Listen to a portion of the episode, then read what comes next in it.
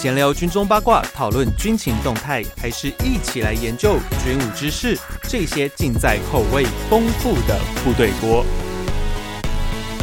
欢迎回到每周三吃锅的时间，这里是部队锅，我是联合报军事记者许宇威。在国庆日的十月十号，光辉的十月哦，美国的通用动力就是 GD 这家公司呢，一口气发表了四种未来陆地战斗载具。那四种载具呢，分别有无人的工兵战车叫做 T-RX Breacher，那电战反制车叫做 Striker，呃。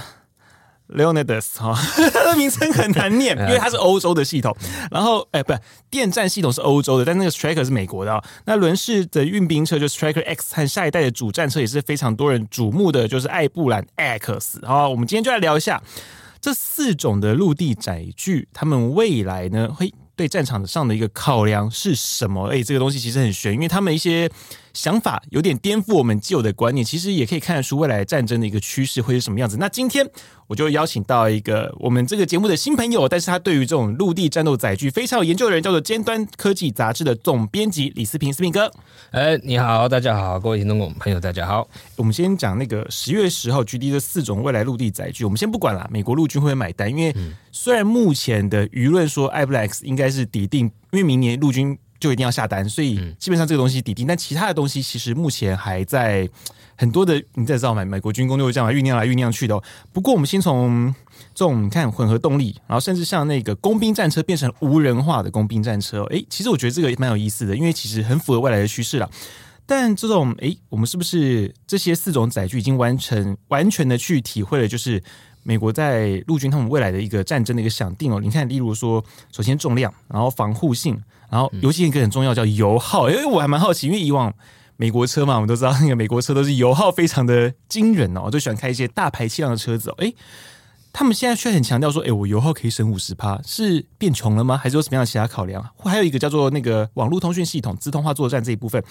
我们我们就在聊这四种载具，你觉得他们看到了？好像未来战场上哪些的状况？你觉得？呃，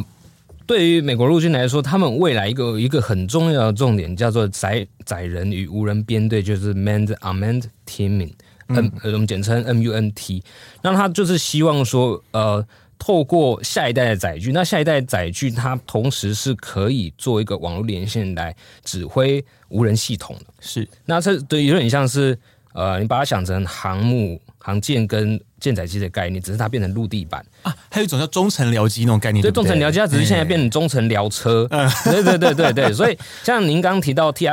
T-RX Breacher 这种无人的工兵车，它就有点像呃给。下一代的这个步兵战斗车 OMFV，然后可能就是以它为中心啊，做前面这样危险的这个障碍排除、开路的开路的工作，而且它是无人的，所以它就算牺牲了，也也对军方来说也是还好。嗯，对。那当然，很多未来概念的这样这个无人战斗车，不包不只包括这个无人工兵车，也有可能包括它这个战斗车啊、侦察车之类的做。各种呃不同跨兵器的联合起来，我我先从那个 T R Spracher 这个车辆开始，因为我觉得很好奇，是工兵车，它不是单纯的一个工兵车，它包含排雷功能，然后像挖土啊什么功能，它都在一起哦。可是这种无人化的车子在战场上，你觉得它以现阶段来说啦，实用性高吗？那因为它必须要依赖就是无线通讯，可是，在现在复杂化电子作战里面，这种车会不会受到影响？你觉得？呃，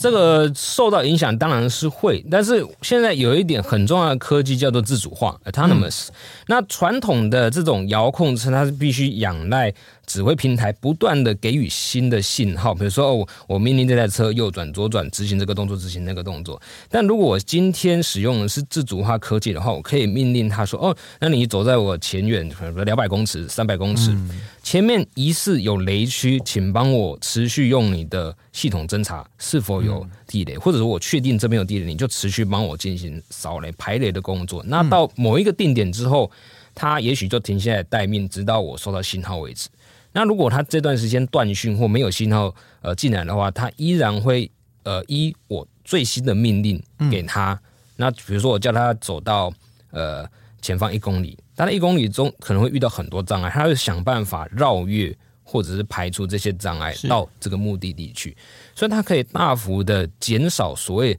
电站干扰的部分。那直到说，比如说我的呃母车跟在它够接近的时候，我的距离其实已经不太会被呃，可是电电子干扰的时候，我们恢复连线的时候，我们一样可以在作战。它不像说呃很脆弱的把这个把你大部分的这个呃通讯品质降低之后，它就无法操作。所以嗯，也就是自主性就比较高自主性比较高，所以美军其实已经理解到说，我如果我要让无人系统实用化，我必须让它有一定的自主能力。那误击自己的几率会不会变高？因此，呃，其实误击自己的几率的话，如果他如果他还有一道保险叫人类的话，那嗯，我们可以假设说，他也许误击的几率会比较低哦，也许可以假设，但是、哦、但这就是一个呃很尴尬的问题，因为如果说我让人员在其中决策的话，会不会让他的接战效率变低？会不会减损他战斗的效率？所以。呃，还有另外一方面就是伦理的问题，嗯，机机机器杀人还是人杀人？哎，对对，这就是就是他们的之前过去很多电影其实都有演过，对对对，就是像《魔鬼终结者》这种电影之类。那呃，已经其实已经有完全可以纯自主接战的系统，它可以做目标识别、目标追踪，然后自己自己开火都可以。嗯，可是困惑他们的现在仍然是所谓的这个伦理问题。嗯嗯，对对对，所以最有名的应该算是方正系统吧，常干这种事情啊。对，然后就把所有的 所有的威胁威胁威胁干掉，所以他必须后面还有一个人人在呃介入介入在其中，但即便人介入在其中，依然有可能误击，所以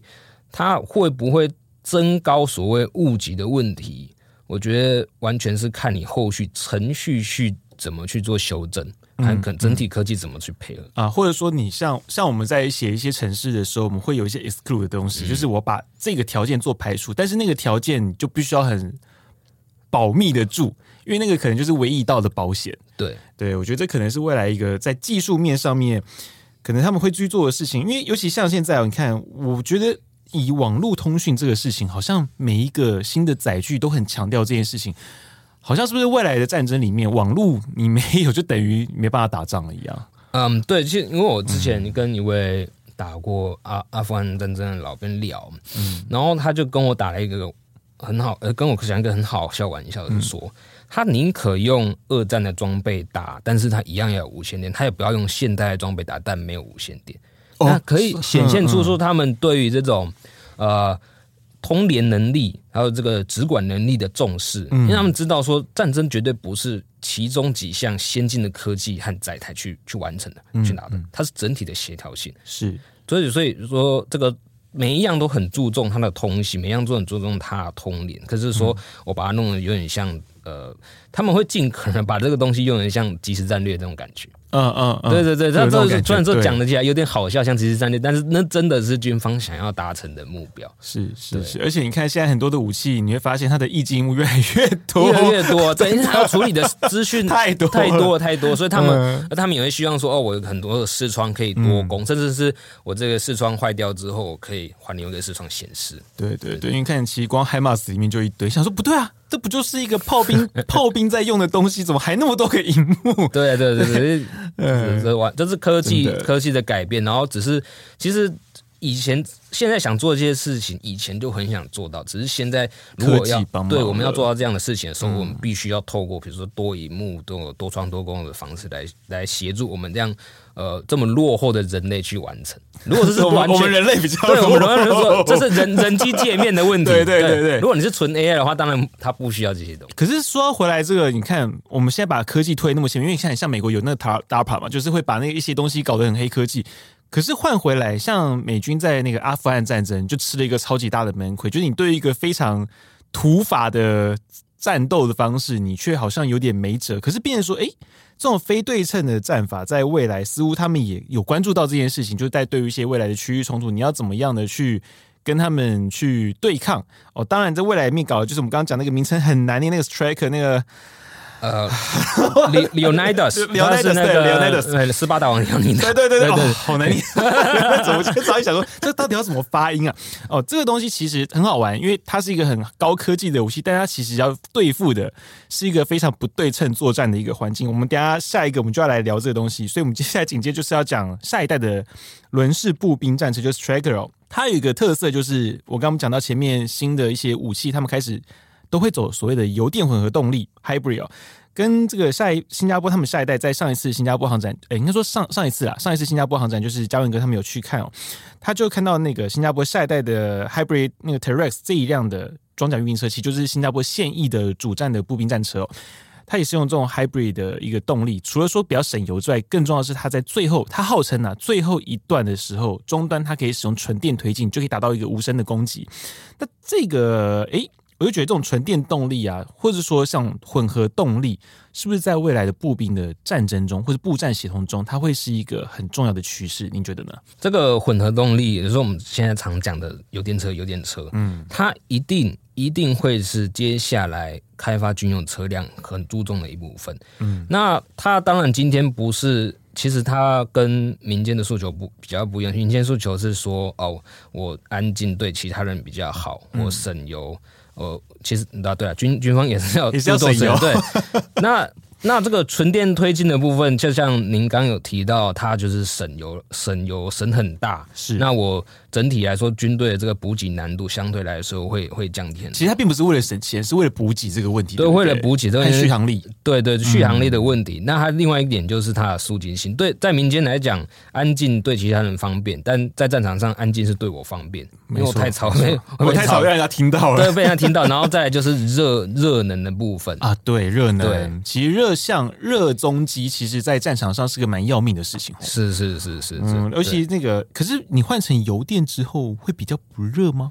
呃，如果你油电之后，它相较于纯油车，它的电瓶是你看大很多了嘛。嗯、那它可以在不我呃我慢速或者是我怠速的时候，只使用电瓶的电。啊，那你使用电，只使用电瓶的电的话，你排出的这个热量相对来说降低很多，而且对你油耗也可以大幅降低。嗯，对。那你你失去的那些电，只要你等到你再次启动引擎，它把它冲回来。嗯，对。那我想好奇一件事情，就是像那个 Terrex 他们现在强调的一个，就是终端纯电，因为其实像那个 Striker，它它里面 slogan 也讲了一句话叫 Silent Move and Watch。其实这个东西应该也就是一直说它也是有相同的能力，就是在终端的时候使用纯电推进。可是，在战场上本来就是一个很嘈杂的环境，你要不要只用纯电走，真的会有差异吗？呃，会会有差异的，因为像是如果您远距离听过这个轮型车辆跟履带车辆，或者是甲车跟呃轿车这样的一个噪音的差别，其实虽然说战场上很嘈杂，但它并不总是永远都是那么这样的嘈杂，一定你还是一定会有。静音，说像夜战的时候，夜战的时候，那个声音也许可以传很远。甚至我我我，假如说我用这样的一个装甲车去做这个突击，或者在夜间突击的时候，嗯、虽然说现在有很先进的热像啊、夜视之类的，但是听觉依然是很重的一部分。假如说我我在后山再隔一个山，它的我是在它视距外，嗯，但是如果我提着被他提早很早听到的话，其实他已经可以去预知他的这个呃设这个设计，可能到某个地方来等我，是有是有你等于就提前预警他了。所以在战场上减少这种声号的发出，其实也是一个很重要的项目。而且在其实，在很多年以来，美国一直在发展如何让战甲车。减少音量发出这样一个措施，只是当年没有一个很好的办法。而且，而且，其实早年的那个油电混合动力，其实一直以来发展有一个瓶颈，直到最近啊这几年才真的比较有被突破啊。对对，因为其实如果各位有去开一些油电混合车啊，像如果说你无聊没事会去租些艾瑞啊，或者路边租还那种。有些那个 Hybrid Prius 那种车子，你又知道，你大概纯电动力只能在三十公里的速度以下才能够跑，然后其实你开没多久，你就会你引擎就会发动了。所以其实它的那个油电混合，你用电的部分，其实它的困难度是蛮高，因为毕竟不像特斯拉，就整个车底全部都是电瓶嘛。可是你换成纯电车，因为战车终究它的重量哦，就像战甲车或者是说像步兵战车一样，你的重量终究是比较重，你要推的动力就是比较大。那个现在那个马达虽然说，诶。我的动力很强，可能随时随便一下就一千匹马力，可是那个耗电的电能也会非常的凶。等下我们后面可以讨论到这个这个特别的点。不过它那个 Striker 它很还有一些蛮厉害的地方，是它的那个它有镭射武器，但这个镭射武器我当然也是未来的一个趋势。不过这个我觉得之后我们可以在另外一个领域去谈，因为镭射武器在美国现在。DARPA 他们之下，他们弄了很多套的一些很神奇的装备哦，那个有点复杂，不过我们之后有机会可以谈。但是我觉得以 Striker 里面有个技术，我觉得蛮好奇，因为其实过去诶，我们的兵诊中心和中科院曾经也搞过个类似的系统，但是它的使用方式不太一样。那个在 Striker 上面，它做透视装甲。哎，这个我觉得 还蛮有趣的东西。哦、透视装甲，透视装甲，它其实其实它这次不只是 Striker，嗯，它甚至连呃 Abrams X 它上面的。嗯、那这个东西很有趣，是它一其实一很多人都想做，但第一个做出来，然后比呃应该讲实际可用是以色列的那个 Iron Vision 铁视。嗯、那我在二零一九年录。那个美国陆军协会年会的时候，有到现场去试戴过他的头盔去看。嗯，那他、要配一个专专属的头盔，他是要配一个头盔去看的。嗯、对，就是这其实等于就像 F 三十五那样的一个抬头显示器。那你看到看出去的景象，它等于周遭的装甲比比人家变半透明。那你的视觉是在它车体这个周遭的摄影机接起来的环境里面去这样看，所以你。就不再受制于传统的潜望镜的限制。嗯嗯、那你现在要取得这么好视野，你也不用再冒险打开顶盖，对，探探探探头出去，有没有打地鼠了？对对，你有可能会被 被狙击手狙击。那我们现在透过这样的一个系统，然后就避免掉。那甚至更厉害的是，以后也许可以再整合射控系统啊，比如说你转头那边，就像阿帕奇的这个飞行员一样。呃，指指到哪边看到哪边，瞄到哪打打到哪边，这样的一个状况。所以它这个所谓透视装甲是这样的一个环境技术在里面。嗯、可是我好奇是，因为像 Striker 上面，他很强调它的透视装甲是给后面的步兵用的。可是你要怎么去连接？因为其实像过去，像中科院曾经也有展示过一个类似的环境系统，它是要每一个后面的步兵你要戴上他的 VR 眼镜。可是啊，你下车那个 VR 眼镜就没有办法用了。可是他要怎么样去？就你所知，他要怎么样去运用这一套的装备？呃，你说对于步兵而言嘛？对，后面步兵来说，因为其实像你看机械化步兵，他在车内的视野是极度局限的，他顶多就是以前有些设计的比较贴心，可能是我我后面给你弄个潜望镜，然后后面一个窥孔。对，那这些你你可是你看像 M two 后来它的射孔都没了，对，取消了。对，那、嗯、那你可能会想说，那我步兵需要这些干嘛？我不过就是下车作战嘛。对啊，但有一种状况就是，你现到现场之后，我。可以透过这样一个环形系统，了解周遭状况，了解我接下来要派遣我的班兵往哪边走，哪那边集合，哪边比较安全，哪边危险，我需要有一个 situation awareness，嗯，有一个状况觉知的状况下。那你看现在美军在测试那个。呃，单单面的抬头抬头显示器。是是，对。对对，他们在测，他们那个东西就是为了要跟这个东西结合。啊，原来这个是在一起的事情，这这这是一个系统的事情，所以它不并不是只是单单纯说哦，给一个步兵很漂亮的抬头显示器，上面还有个哦夜视镜的热热热像仪，那它不它的功能比呃比这个还要重要，更重要的是它可以跟很多的通讯系统跟这种呃次系统连接上，让让那边一个。呃，减少说在这种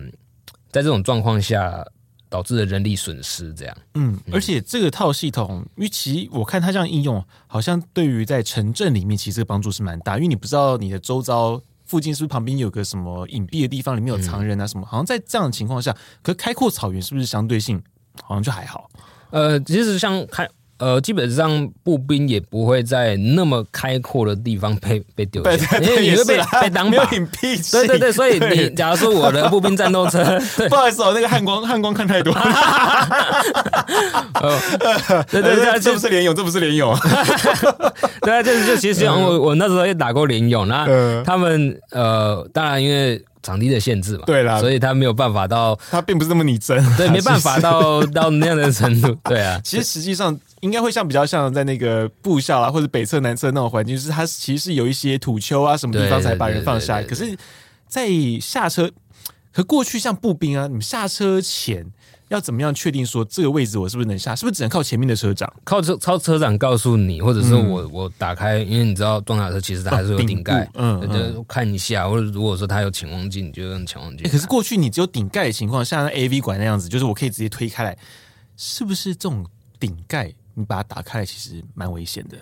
如果说遇到破炮啊，呃、那种会有碎片飞来飞去的那种环境，对，它总是会有一些优缺点。那你就只能，嗯、你当然有破炮，预期会有破炮下来的时候，你当然连连出去都不要出去。对，是的。对，但是如果说你觉得我现在有一个 一个 window of opportunity 可以下车的，那我就赶快看一下，好，我了解了，然后状况就大家赶快全班下车这样。是是哦，原来是这样。所以说，未来如果如果说有这种系统的话，就所谓的透明装甲的话，其实你就不用开了嘛。对，你就直接就知道我外面状况怎么样，然后也不用说哦，我就靠车长的通讯告诉我说，告诉这个班长说我要怎么跟我人讲说下车往哪走，每个人都知道自己该去哪了。甚至还有一个很重要一点，就是因为你现在大家都有抬头显示器，那我现在呃，比如说车长，我可以指示说前面有敌人，我甚至在这套系统上做呃敌人。Q，嗯、然后我就会看到，呃，我透过我的这个透明装甲，我可以看到，哎，对，十点钟方向，十点钟方向有有一个红点，它疑似是有敌人的位置在那边，然后可能左边那个正在动，它是友军，所以我也把它标出来。我整体的状况觉知是比以前还要更好。我还没下车就知道该往哪边打了。对，他就知道往哪边打，但这个对于战斗效率来说是，呃，是很大的进步。它比你远比你拿。呃，更强大的枪，然后更先进的武器，这来的重要，嗯、因为这就等等于就是说，呃，有点像是说快速资讯共享，然后杀伤力最大化的这样一个程度。嗯，这的确是，我觉得是还蛮厉害。不过接下来我们讲 Striker 这个东西哦，它的确会，目前看来啊，会帮这种步兵的战斗带来一些新的一些革新。但是它有个孪生兄弟，就是我们刚刚讲那个很难念名字的东西哦。它很有趣，它就是把一个 Striker 上面装了一个超大台的微波炉，嗯，对，但它的使用其实很有趣哦，它是针对一个现在有点不对称作战的环境设计出来的东西。因为现在无人机很多，尤其像在乌克兰战争，很明显大家都是用无人机丢来丢去嘛。尤其像前阵子，虽然说哦看到有些回到传统的平原战争，可是后来哎又开始无人机丢来丢去，就是动不动一下就是无人机丢来丢去哦，哎，它就是打开来哦，用它很强大的电磁波。然后把这些无人机们给杀下来，就让它 就是所谓的软杀啦，把软杀下来。而且他很强调是，它可以对蜂群战术做反制，因为其实现在很可怕，就是未来有可能就是所谓的蜂群战术，就大量的无人机杀过来，那可能自杀无人机，或者说是其他用途的那种都有可能哦。这种东西，这种 HPN 的高功率微波，诶，这种我们笑我笑它叫动感光波，像小蜡笔小新的动感光波啦。这个东西你觉得在未来的战场上？好不好用？可是因为它就是一个很高功率的嗯微波，嗯、那其实相对我们可以也也可以猜得到啦，它对身体应该影响也不小哎、欸。你觉得这个东西是个好用的东西吗？呃，第一个它虽然说叫微波，可是它跟我们用的那种微波炉其实不太一样。它、嗯、它有它其实你把它理解成可以对目标这个，它只要可以接受到这个频率的电磁波，可以让它。快快速充满电流的这样一个指向性的雷达，是是，所以所以它不仅可以对付大量目标，它也可以非常精准的对付个别目标。嗯，就比如说我有一个蜂群，我不是一整片微波打出去，嗯，我是比如说它有波数这样。针对它的，对，它是用它是用它里面的这个元件来控制它的波速。它有十个十架蜂群无人机，我就打十个地方。嗯，然后它会有发射各种不同频率的这样的一个微波。那只要它频率对到，等于就是有点像把它无线充电充爆啊，把它充到烧掉，过过载掉之后，那它里面。呃，重的话当然就是它会烧掉，那轻的话就是它里面可能宕机啊，然后就整个整个掉下来。那它的产品特别有强调，就是说它对使用者是没有伤害的。但这个你觉得 像当初 S 光出来的时候，你说对使用者没有什么伤害啊？对，但这有但书嘛，就是你不要站在它前面摆个大字型接它的电子波，它能不会有伤害。对对，所以所以你说你你坐在车内操作，坐在地上，基本上呃不会有问题。嗯嗯，对对对。加上因为其实那个电磁波，你是一个金属制的装甲车，基本上它就是一个像是。电网一样了，像那个帝王一样，就是会被隔绝掉。不过我觉得，你你不会觉得那个形状，就是它背上背那么大一颗，然后看起来不觉得就 有种好像会那个生不出小孩的感觉。哦，这个 这个就这个到时候，因为到时候应应呃要等很多可能的实验。那套那套系统好像是已经有上去过的，但是它好像没有，因为还没装在 Striker 上面了，没有正式的在上面过。只是这一套系统好像是，呃、对不起。好像这套系统是有在已经有在运用的了，对不对？呃，他们他这套系统其实有类似功能的是有，那其他公司有先、嗯、有先做出来。那至于装在 Striker 上，其实它也也把它装上去，而且现在正在完善。它现在除了装这样的一个呃微波发射器以外，它上面甚至装了四个小的平板雷达。对对，就是做这个 S band 那一种，对对对，很很很精准的这样的一个雷达。嗯、那它的那个雷达跟现在防空型的 Striker 用的是一样的。嗯，对，所以所以你就可以想象说，哦，其实它是主要对付是中短程以内的这个空中目标，包括无人机，它都可以很精准抓到。所以它呃，你说它在未来战场上重要性，我觉得是非常高的。第一点啊，未来我们希望说这个野战防空有镭射，但镭射它有一个问题就是，我对付一个目标需要花一定的时间才能把它烧掉啊。对啊，对啊，因为你要累积那个热能，对啊，累积热能，那它的优势当然就是它的。精准度是极高，而且它、嗯、呃射程其实也也不短，嗯，对。那微波的射程是比较短，短一点，但是它可以广泛，嗯、所以它这等于是呃多个系统互补，嗯，对，这的这个厂商是讲说用不完的子弹嘛，对对对，因为他他是说他在后面在电容这一块把它控制很好，而且它是用全新的这样一个。啊、呃，技术去做，所以它的耗能相对来说是很低的。它只是说我可以发射多久，打掉多少架，这多久时间以内我才能再打多少架？这种数据它是几米，那当然不会完全不会跟你讲。嗯，对，嗯，对啊，以目前，尤其像在一些不对称作战的环境里面，其实这个东西好像未来就会变得蛮重要的，势必就是。会是一个嗯，感觉蛮会蛮热销的产品吧，甚至是呃，因为其实它其实有蛮多种，不是只有单纯在 Striker，因为我们以它背上那个微波炉那个来讲啊，就其实不是只有在 Striker，它有所谓的那个海基版跟陆基版，嗯、就是一般的那个阵地版都有。对对对对对，嗯，对，它是固定式。那其实不只是说不对称作战，甚至其实现在你看乌俄战争，它已经不是不对称作战，它这是。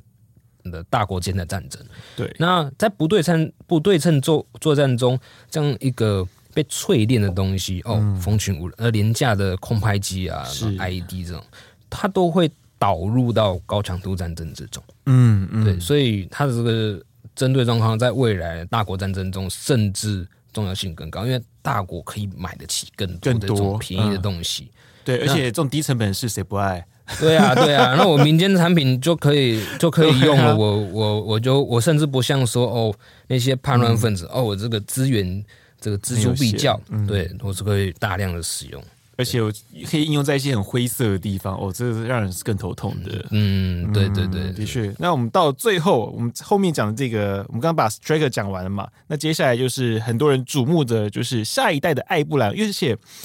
我觉得很妙啊，因为你知道，在前几年，尤其。美方宣布我们说我们我们就是 M1A2T 的采购案的时候嘛，我们就哎、我们总算有了一个很现代的战车。结果呢，哎、欸，说好了，大概在明年后到后年之间，我们应该就会有，其实已经交两辆了啦，在美国。但是，诶、接下来大概要在二零二四年之后才会回国，回到台湾来哦。这时候就很妙。就发现，哎，怎么这个时候这个节骨眼哦，下一代的艾布兰就出来了。发现这种情境好像在过去很多次的军售依依稀啦，我们好像就会有这种即视感。好像很像当初我们 IDF 搞出来之后，就默默发现，哎，怎么有十六？但其实我们有买到 F 十六是因为有 Mirage 的关系，所以这个其实心情是蛮复杂。但我们这时候就可以先来看一下，就是艾布兰 X 哦，跟美国，因为美国其实已经有打算要做升级，就是像艾布兰 M one M one A two 的这个计划哦。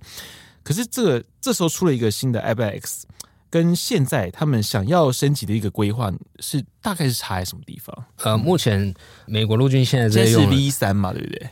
呃，目前大众还是 V two，那它目目逐渐在换成 V 三，那以后要换成 V 四。是，那对，哎、还要搞 V 四哎？对，就因为它是一个螺螺旋性 螺螺旋式的这样一个慢慢的升级，但其实、嗯、呃。能这个 V V 三有点是算是为 V 四做一个前导，啊、因为有些东西我懂懂得先下去了，先用了之后才能了解，说我接下来如何精进。那 V 四其实就是、嗯嗯、其实等于就是这一批升级的的最最终的应该要的、哦、确认的版本，对，就是确认的版本。啊、那呃，所以 V 三算 demo 版。呃，也算 demo 版嘛，我也不太清楚他们到底到底我我，如果如果是我的话，我会干脆说我累积一定的直直接钱直接到 V V 四，我啊，反正他已经觉得说 V 三，我们先试试看，OK，我再用 V 四，算是那个战策版嘛，对，就是先先先行版哦，对对对，就先先拿 先先给他打底啊，那、嗯嗯、那有有等到 V 四出来之后，可能 V 三再慢慢又会再呃升升到 V 四，因为其实它架构 V 三就已经先。建构好啊，V 四是把更多东西叠上去啊，所以其实基本上他们的基底的架构是一样，只是说它又更多了一些东西。对，那 V 三跟 V two 其实等于就是里面内部系统有大升级，它的对于它的电力，然后各方面哦，这个炮塔转向，还有这个呃主炮俯仰机、在高低机这样都一个做全全部换新。嗯，对对对，嗯，你看是 V 四都要搞 V 四，为什么还会？当然，我知道 GD 一定想赚钱嘛。可是搞了一个 AirBlade X，会不会影响到就 V 四这个东西？他们有什么差异性吗？嗯，不会，因为 AirBlade X 它算是一个技术展示车而已。嗯，它美军必其实不会，目前表示跟这个目前所有的意图，他没有说他会去卖它，他就只是说，通通东西说，我现在可以在呃一个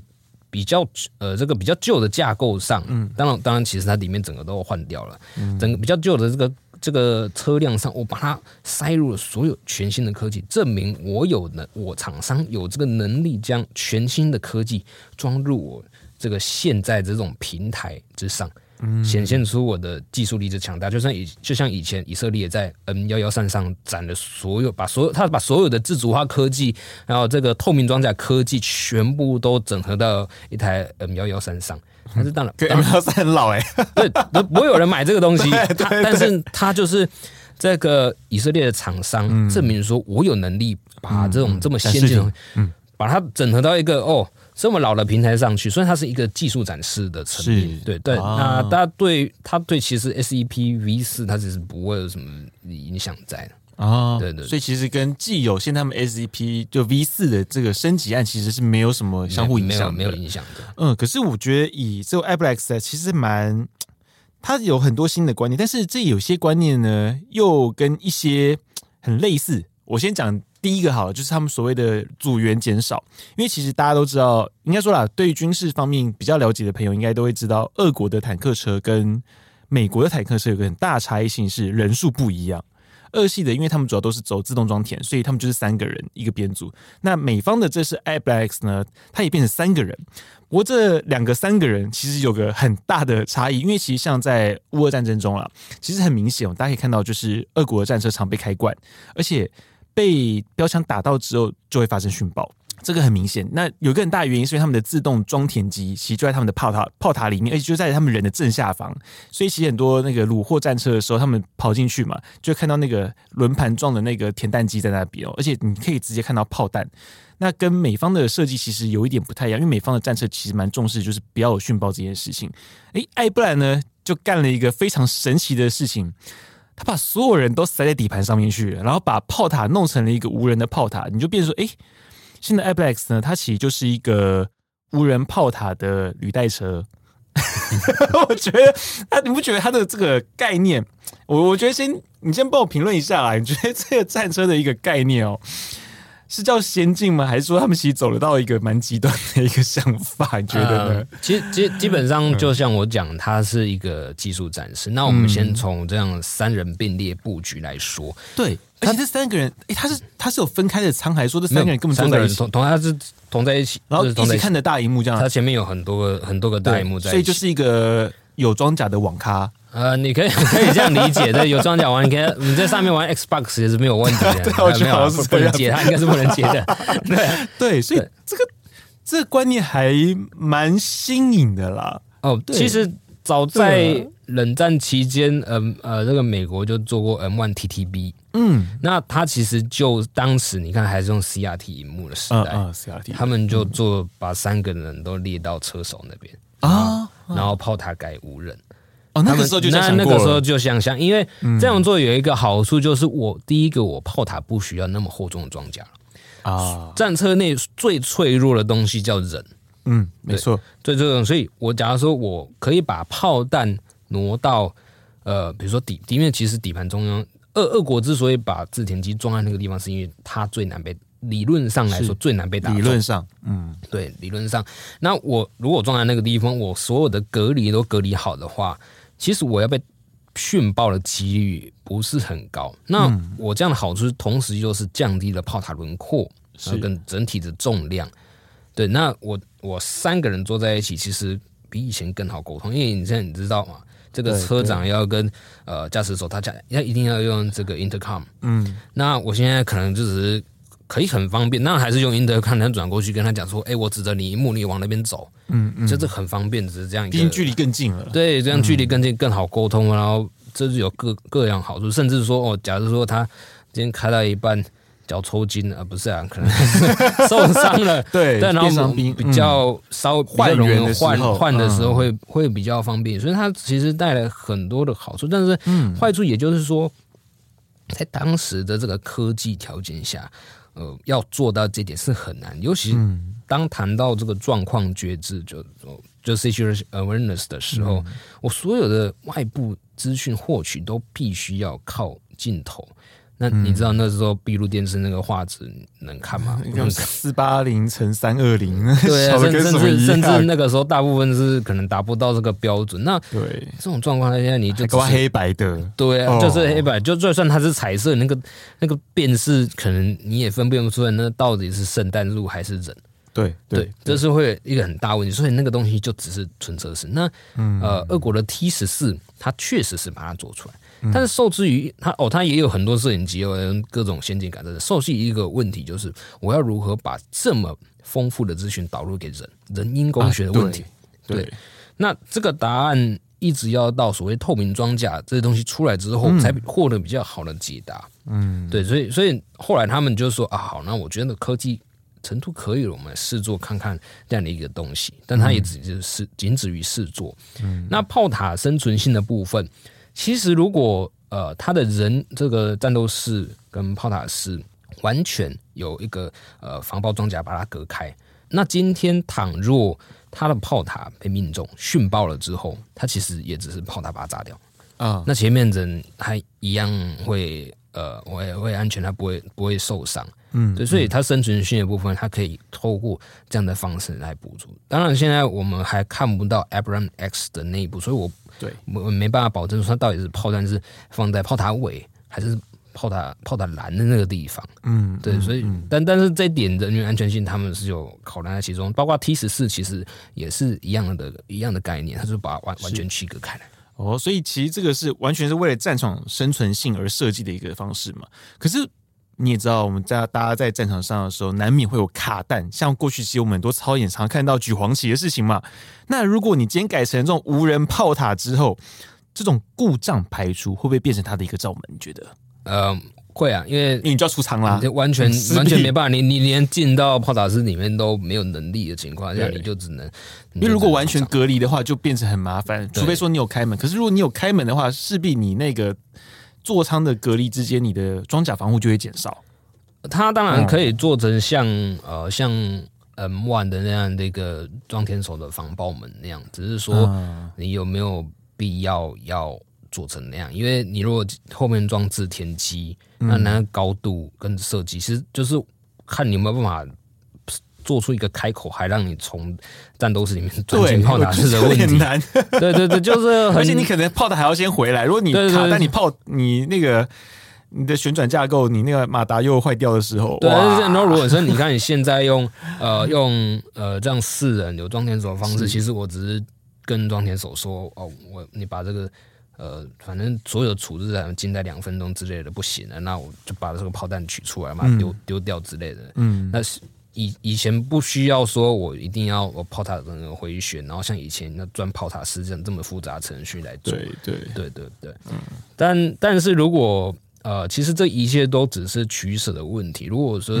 今天我说真的，我其实我觉得无人炮塔是没有很好，但是它有另外一个折中叫做低轮廓炮塔。现在其实低轮廓炮塔对，其实现在美国。有一个呃计划案叫做可选择载人战车，是 OMT。那它目前三个方案，嗯，都是低轮廓炮塔，里面都还可以载载人，只是那那个人有些是设计在炮塔栏底下，那个位置在底下，嗯，有些人是如传统炮塔一样，就是呃在炮塔炮塔之上这样的一个、嗯、这个形式，所以显示说哦，美国对于未来这样的一个战争，它必须要承受呃大量的战损。甚甚至说，我部分机件故障的时候还可以保持运作的时候，那有没有人在炮塔里面就就算是一个很重要的考量。嗯，那像以现阶段的 M1A2 哦，跟这个新的 ABLAX，它有一个差异是，我看到国外的编辑有特别去写到是，呃，过去的 M1A2 它的那个三百六十度可以转向的那观测镜，热像观测镜是就一个，可是艾布兰变成了两个，就变说射手跟车长。是相互有一个各自独立的一个系统，变说，哎，两个人都可以做完完全三百六十度的观测。那过去不是这样做的原因是什么？那是有什么样的因素考量到不要做这样的一个改变吗？嗯，当然以前不能做到原因是，主要还是说，哎，其实你看。M1A2 它其实也是 Hunt Killer，它等于就是我我的车长去搜寻目标，那我找到目标之后赋予给射手，所以其实射手主要就是你只要是专注在你的目标上就好，前面的目标上就好。那现在假如说做两个都可以同时转向的话，那其实真真的真的在辅助射击的，它将会是。呃，将会是可能是 AI 之类的，因为其实它它确实有一个 AI 电脑，它确实也也带来这样一个、嗯、一个一个一个能力啦。嗯，那但是你说射手跟车长如果要同时找目标，那常常可能会出现。打架，打架，对啊，对啊。那那你现在是到底是要看哪一个目标？然后假如说我我射手发现了最危险目标，但车长我同时也发现了最危险目标。那但但是这时候射射射长呃射手可能会跟车长讲，我这边有最危险目标，他有最危险目标，我要打哪一个？车长可能会出现资讯打架的问题。对，所以其实射他就算做这样的设计，射手还是会专注在他前半球的部分。就算他可以动，他可能也不会动太大。嗯，因为这这是一人人人的战斗，毕竟是人跟机器和人跟人的结合。嗯，我们没办法像机器一样，或者像蜂群、像蜜蜂一样合为一体。我们没有那个 hive mind。对，所以所以变成说，就算他有那样的能力，他还是回归类似传统这样的方式。只是他过程中可能透过很多 AI 的辅助，辅助瞄准目目标识别归类，如何如何如何之类的。嗯，对，尤其他们就是有讲特别讲到，不管像 Striker 也好，或者说像是那个 Ablex 也一样哦，他们有所谓的 AI 的任务电脑。可是我就一直很好奇，这种 AI，因为它是毕竟可以自我学习的东西哦，这种 AI 应用在这种战斗上，尤其是这种陆地战斗上，你觉得他们现在所思考的是应用方式是什么？说呃，AI 目标识别而已吗？或者说是在所谓的目标选择上也会被它列为一个考量的方向。其实 AI 的存在，或者是所有的自动化系统的存在，都是让这个人呃战士的所有决策链、杀伤链加速。它是一个很强的润滑剂。我可能我从呃，并不是帮你决定，而是让你好决定。对，让你好决定。所有把所有，就像现在电脑一样，跟。我现在一台电脑可以做好多事情，Excel、Word 所有的东西整合起来，它是一个一个平台，把你所有东西呈现在一个你这个四十八寸。哦，随便，反正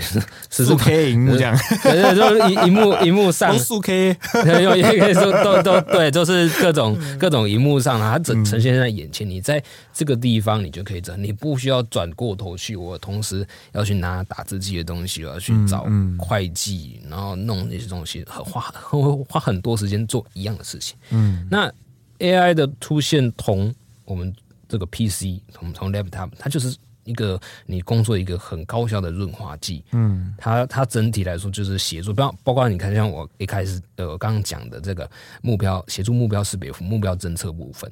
它我们我们人当然也是可以花久一点时间去看到，说疑似前方有敌战车那个形体很像，可是现在 AI 就像好像人脸辨识软体软体一样，现在就有点像，因为也许是像它就能辨识出是充气版的还是真的版的。呃，对，就是说，这甚至是说我假如说我要仪式，我要请人来看的时候，他只要那个形体啊，比如说它是冲击，其实冲击对 AI 而言可能也很像，只是它可能现在就会复合这个热像跟我这个白、嗯、彩色影像把它说，所以我协助你去做这个情报的绘制。那、嗯、等到有这个东西之后，我我觉得你像鬼片一样嘛，你在那个黑暗森林里面有好多人脸侦测团体，嗯、对对对，对，然后我就是哎、欸，我我这个这个。红色的是最危险目标，然后大家点进去看，转过去之后，哦，目标识别这个 zoom zoom in 之后，发现哎，确、嗯、实是目标，我叫射手打，嗯，对，就是，然后射手可能他这些电脑系统，呃，有点像新，你像新的托式飞弹嘛，M 四一型发射机，嗯、还有这个阿帕奇上都有所谓的辅助瞄准，是，那我就是哎，我射手指定说打这个东西之后，整体来说，我从呃。呃，目标获取、识别，然后测距之后，所有的程序都加快了之后，可以更快的把它杀伤掉。所以 AI 的价值是在这里，嗯嗯、它它并不是说我自己学习着怎么进进行战斗、替人类的战斗，并不是。嗯，可是对我刚刚就是一直在纠结，在就在好奇这件事情，就是因为 AI 毕竟它厉害的点，就跟传统我们所谓电脑用的这个不一样，是在于说它自我学习的部分。可是你在战场上，他们到底要自我学习什么事情？要怎么样去？去重新去运算自己本来有的那个运算的函数，嗯、呃，其实他他那个有点像，有点像他运用他电脑的逻辑来面对战场上各种复杂的状况。其实他并不代表说他真的一定会说啊、呃，我我成长了多少？他不像是啊，你有看过阿斯拉吗？我是阿斯拉，对对对，不是，他不像，他不像，他不太像那样，他就是协助加速你的整体决策决策流程这样的一个系统，所以他他并不会说他一直成长，或者说我今天、啊，或者说是今天我可能设计说我今天我们整个部队装甲部队要行进的一个路径，可是如果发现前面的那个他前面的影像发现到说可能有路障，或者是可能有地雷，他会自己帮你算出另一条你可以走的路线。对，那这个就是、嗯、这个当然我们有一个比较被动的名词称它叫 autonomous 自主化的部分，嗯、那 AI 其实，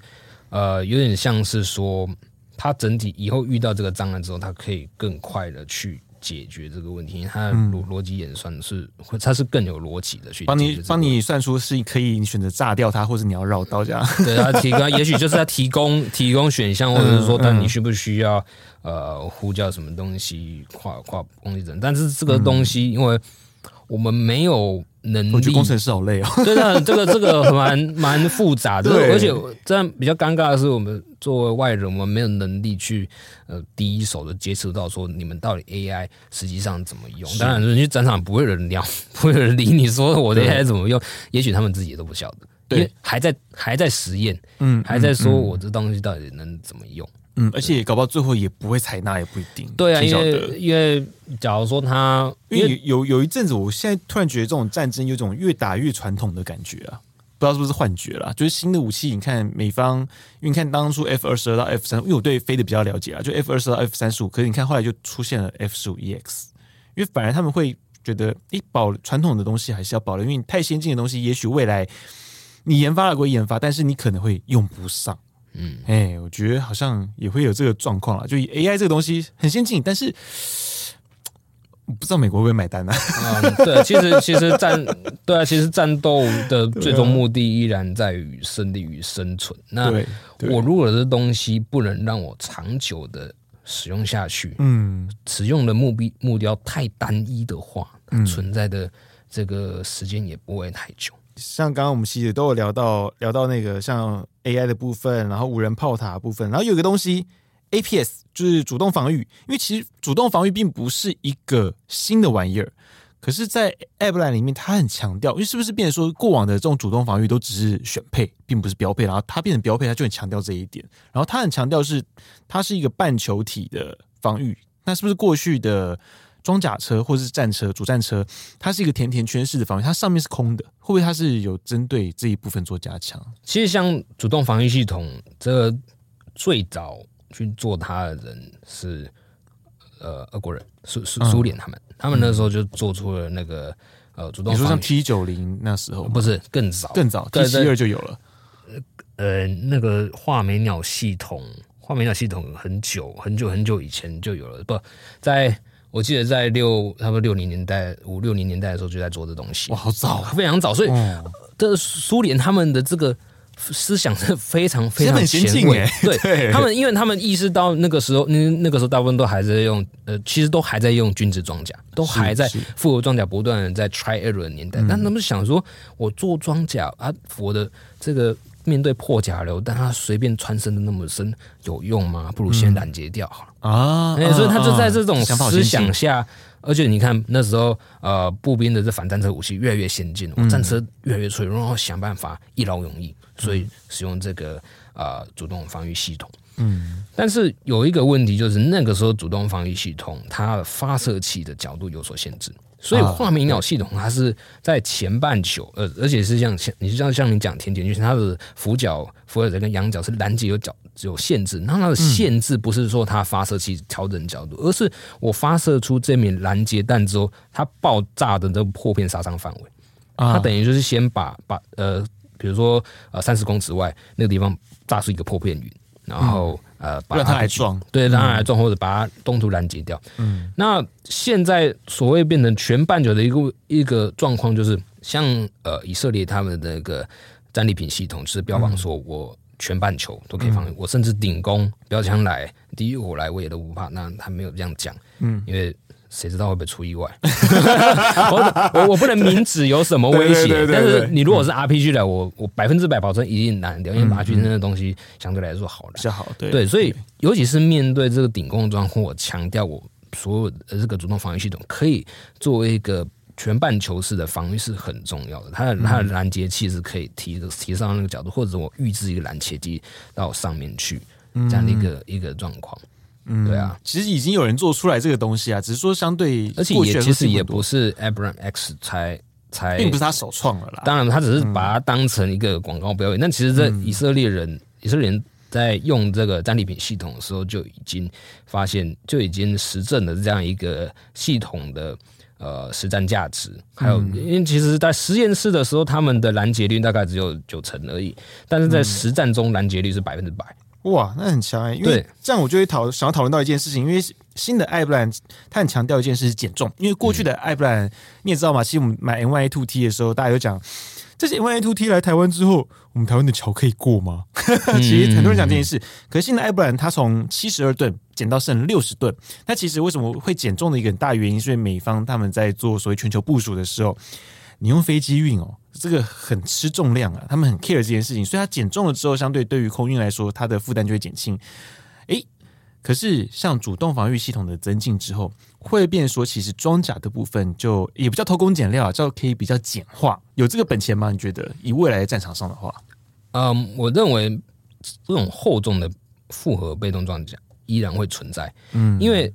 有一个很重要的一点，就是假如说我在两强之间的战争，我主战车很有可能会碰，这样不会像以前二战那样，就是我双方的这个装甲部队互撞，这个状况也许不会再出现了。是对，因为呃各各种要素让让它不会再出现，但是我依然有可能遇到敌战车，那敌战车是会有可能发射强力的这个维伊尔托克穿甲弹这种好像维伊尔托克穿甲弹虽然理论上来说可以透过主动防御系统呃拦截。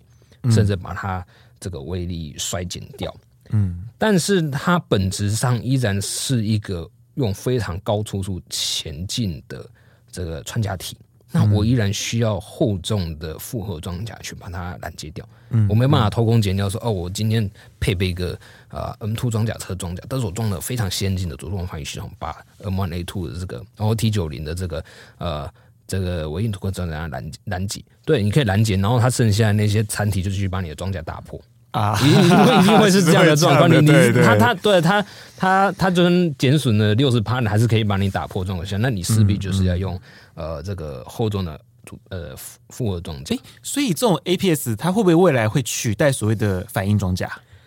外挂式的反应装甲、呃、作用不太。不太一样，因为因为反应装甲，你你如果说以二二系的系统来讲的话，它其实要跟它的本体的这个复合装甲结合在一起看，它基本上它一定不能缺少这个。但是西方的反应装甲有点像是针对我的这个呃复合装甲不足来做一个额外的补强。那甚至是说，假如说因为呃主动防御系统会有一个很重大的一个限制，就是它拦截弹有限制。哦、我战利品系统其实我只是发射架上两发，然后被备射两发，用完之后就没了，就没了，你就要没，你就要补了。那但是你防御装甲不被打炮，它还是在。嗯，对，所以所以它是功用是完全不同的。当然，嗯嗯、当然我可以还是有中间的选择。假如说我没有需要进入战场那么久，嗯，那我可以省去所以说呃这个周边的这个，比如说艾艾布兰它的这个城镇战套组，我不用装这个、嗯、呃爆炸反应装甲，然后我是用这个东西来来替代它的作用，是是可以达到这点的，但它不会完全、嗯、完全替代掉。啊、哦，所以它还是有一个存在的必要性，还是即便说你的任务性质有没有办法让它做调整？对对对，哦，给你多了一些选择，给你多多对，就是多了一些选择这样。最后我想要聊，因为很多人应该都很关心，就是在二零二四年哦，这些 my to T，我们买的 M Y Two T 哦，花了很多钱哦，总共花了四百零五亿哦，买了一百零八辆的 M Y Two T，诶，会不会开始回来哦？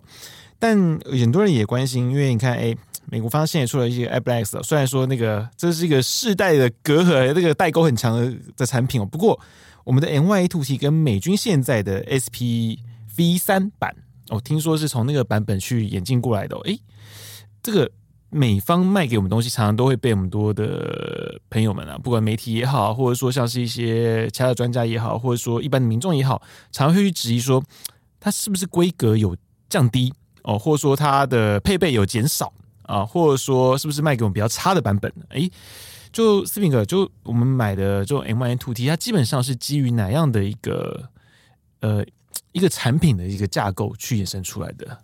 呃，当然，当初这个新闻出了的时候，他是说我以呃 S M I Two S E P V 三的这个 baseline 去帮你用，嗯，但目前照片看起来 比较接近 V2，哦，比较像 V2，但那也那也。也还好，因为 V 三有些东西它不一定会愿意试出给你，甚至有些东升级是我们用不到，我们用不到，我们用不真不用到，因为、嗯、因为其实我们跟他要东西，我们一定会开一个开一个标准。对对。那假如说我可以用比较原有既有的东西，那原有东西就省成本嘛。嗯嗯。那、嗯、满足你的需求的话，那其实你不用额外再付更多的钱，因为你知道也会通膨。东西会通膨，那这个价格都会不断的调整，所以钱去去做，所以它现在目前看起来比较像 SEP V two 的东西，然后它那整个换新，整个翻新，然后给你你所需要，可以达到你标准的的东西给你，嗯，对，然后当然中间里面可能会有一些东西抽换掉，比如说呃一些他比较不愿意试出的科技，但是我可以比较确定的是。呃，这个主战车的火力、机动、防御、传统等三要素，基本上都是可以满足我们的需求，嗯、也满足当初我们开出的要求的。嗯嗯，对。但我们不会减重了哈。在 这减减重这部分 也呃，因为这个就算就算进来，就算进来的话，他也也不会说就是站在地磅上跟大家媒体朋友讲说，哎，你看我这台车。对，少了两吨，这样六十 六十三点多公吨，我没有没有偷工减料啊，不会有这样的事情，所以他就是完全手册上写，呃，六十三就是六十三这样一个状况。嗯嗯嗯、对对对。所以以以目前像 V two 或 V 三啦，我们讲 V 三，因为美方现在主要是以 V 三为主。嗯，有哪些东西基本上我们以目前我们国军的状况是用不太到？你觉得？大致上，嗯，因为其实 M one 算是个，虽然说它是一个主战。战车哦，嗯、可是其实它算是一个系统很复杂的一个载具。对，嗯、像呃，其实 M One A Two 之所以为 M One A Two，之所以它跟其他战争很大的不同，嗯、就是说它的这个 CCISR 系统，嗯，它是非常非常优秀的。嗯，那我们国军目前有没有相对的系统可以与之匹配，还是说只是买进来之后变成？M1A2 之间的网咖网联工具，嗯，这个是就是会有一个比较尴尬的东西。那假设说，假设说今天买进来之后，然后那美方这几年用不到这个系统，甚至说我有中间有一些关键技术不愿意输出在这个系统的话，你有没有能力自己做什么东西来替代？啊，你可能委托你哦中科院做啊，然后做也是那样类似的战管系统，但是可你的东西是国产化，你可以装设到各种东西，比如说国军的这种炮车、悍马车上都装着你国载系统的时候，你再去跟 M 你的 M1A2 做联合，我就不用试出我的 C4SR 给你给你用。是是，是，所以这些东西，他呃就会认定说你们你们用不到这个，那他也也不不不不一定有那么愿意去试出的东西给我们。嗯嗯。可是我们这样进了 MYA Two 之后，我们整个在战术上面是不是有一些地方也要跟着做改变啊？嗯，战术的话，其实陆军它因为目前我们是 M 六零 A 三 TTS，然后。然后 CM 幺幺对 CM 幺幺，可是这个都是已经是蛮久以前的产品了。换成 M one M one A two 之后，是不是有一些，不管是因为我们现在要改临兵营嘛，我们大家都很讲都讲联合作战，联合作战，是不是在这一块 M one 会是未来一个重要的一环？它很重要，虽然说它是很重要的一环，它是很先进的东西，但是用兵原则上是不变的。嗯，它依然是战车，但是它是。达到我们期望的标准的战车，嗯、我们期望战车是我在反登陆哦，所以反空降的时候，嗯、它是可以用很强的这个动能，嗯、等于就是它作为一个矛头，一一股一股作气的去去反攻对方的这样的矛头力量。但是他今天提供的要素是可以让我们顺利达成任务的，嗯、所以说呃，整体来说战术做出调整，其实应该是比较细节层面，比如说补给。他今天补补给要求一定是比较高，嗯嗯，那我可能安全的程序上，这个这个就有赖于说，到了台湾之后，怎么样跟在实际的这个呃操练场的是这样去做调整，但是整体来说，其实规划不变。那至于说，哦，当然我们。我们绝对不能把它拿到海岸去打海上的目标，因为这个，对，这个这个是呃，我我们我们知道，我们现在知道说，它其实其实是因为没有场地的关系，没有场地啦，对，所以只能这样打。但是很多人会误解，甚至有些国军弟兄还真的会 认为是他们是要这样用，但其实不并不是。嗯，对，嗯。可是我会对于 M1A2T 进来之后会有个疑问。他如果今天在战事中间的时候，如果真的开战的话，他在任务的中途的时候加油的问题，哎，这个就是我，因为它是燃气，它很好玩的是，哎，因为有些人可能还不知道，但如果说对军务比较熟的，应该都会了解，就是 M Y A 2的使用的发动机引擎啦，我们讲引擎啦，然后发动机空军讲法，引擎跟过去我们其他战车是不一样，因为过去战车都是使用柴油引擎，但它是用。高级的燃气涡轮，可是我们有一说是我们的 M1A2T 是用的是柴油引擎，呃，没有，好像没有嘛，还是燃气涡轮嘛？所以燃气涡轮应该加的是 J P Four 吧？呃，它其实 M One A Two，嗯，它的手册里面他说加你加柴油也没关系，它可以加柴油，可以，它它它是多多燃料引擎。哦，所以那个燃气涡轮是可以吃柴油的，可以吃柴油，是加那个我们现在的一般外面卖的柴油就好了吗？高高级柴油，就高级高级柴油。因为你军车加什么柴油，你呃你的 M 六零加什么加什么柴油，它就可以吃什么柴油。所以它吃柴油，它可以吃柴油的。嗯，对，它不只是说吃那些呃航空燃航空燃那个航空燃油，对对，汽汽油它也可以，但是通常来说汽油。不太建议啊，因为它产生它产生的这个可能力量可能不太不太够。嗯嗯，但是手册上是说，嗯，汽柴油是没有问题的。嗯，对对对。但通常在美军是帮他加什么油？美军的话，我有点不清楚现在到底是怎么样。但是，呃，是我我那时候问他是说，你就加柴油是没有差。哦，加柴油就可以。对，是加柴油就就可以，你就是通通通用的这个。可是航空燃油跟柴油它的出力会有不同吗？啊、呃，这部分就不太不太清楚，说到底有什么不同。嗯嗯、对，因为其实我也是看手册说它它可以加，反正是能加就能加，能加就能加。他也是他加了，而且他是说哦，他建议的。建议的燃料中，其中只是一项是有是有柴油的，就就抬手就直接下去就没问题。对，对，就是就其实没有问题。像你看，嗯，那个，嗯，对啊，所以并没有什么柴油引擎一说啊，因为它本身就可以加柴油了。对啊，因为没有必要说，然后一定还要换成这个传统柴油机这样，才那个德国的那个柴柴油发动机，它其实不需要不需要就是这样。嗯嗯，对对对哦，那其实算解开解开蛮多人的一个疑惑，只是到底那个吃柴油和吃航空燃油哪个会比较无动桃？这个就到等到时候开回来之后啦，哦、开回来，因为你知道，光连一个汽油就有很多那个加台塑还加中油的那种争执哦。嗯、对，但当然这部分也是因为我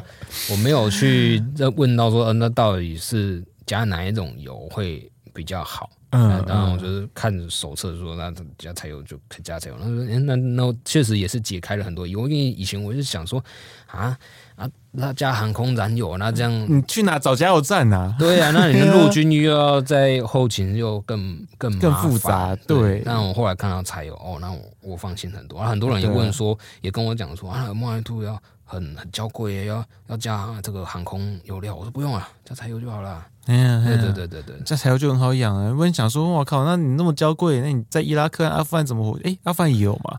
你在那些地方怎么活下来？尤其在伊拉克。对啊，伊拉克那个地方，不能因为人家产油，你就觉得随时挖起来就有油 啊。对啊，对啊，对啊，对，对，我觉得这是蛮有趣的一件事啊。我们今天部队过就到这边哦，非常谢谢志平兄今天来帮我们解开很多，就是大家对于新的艾布兰啊，它包含像 GD 他们公司，就是出了这四代、四世代的一个陆地载具，还有就是我们未来 MY Two T 到底。诶，它会是什么样的一个战车？哦，帮大家做了蛮多的一个解答。那我们部队过是每周三更新。如果喜欢我们节目的话呢，也请各位追踪分享，并请大大们赏我们一个五星的好评。然后最近呢，我们联合报数位版呢，其实也有关于像我们这一前几集有讲到，就是一些 ROE 的问题哦，我们也做了一些深度的报道。那也欢迎您继续的锁定，持续的追踪。那我们下周三见，谢谢四平哥，谢谢，我们下周三见，拜拜，谢谢，拜拜。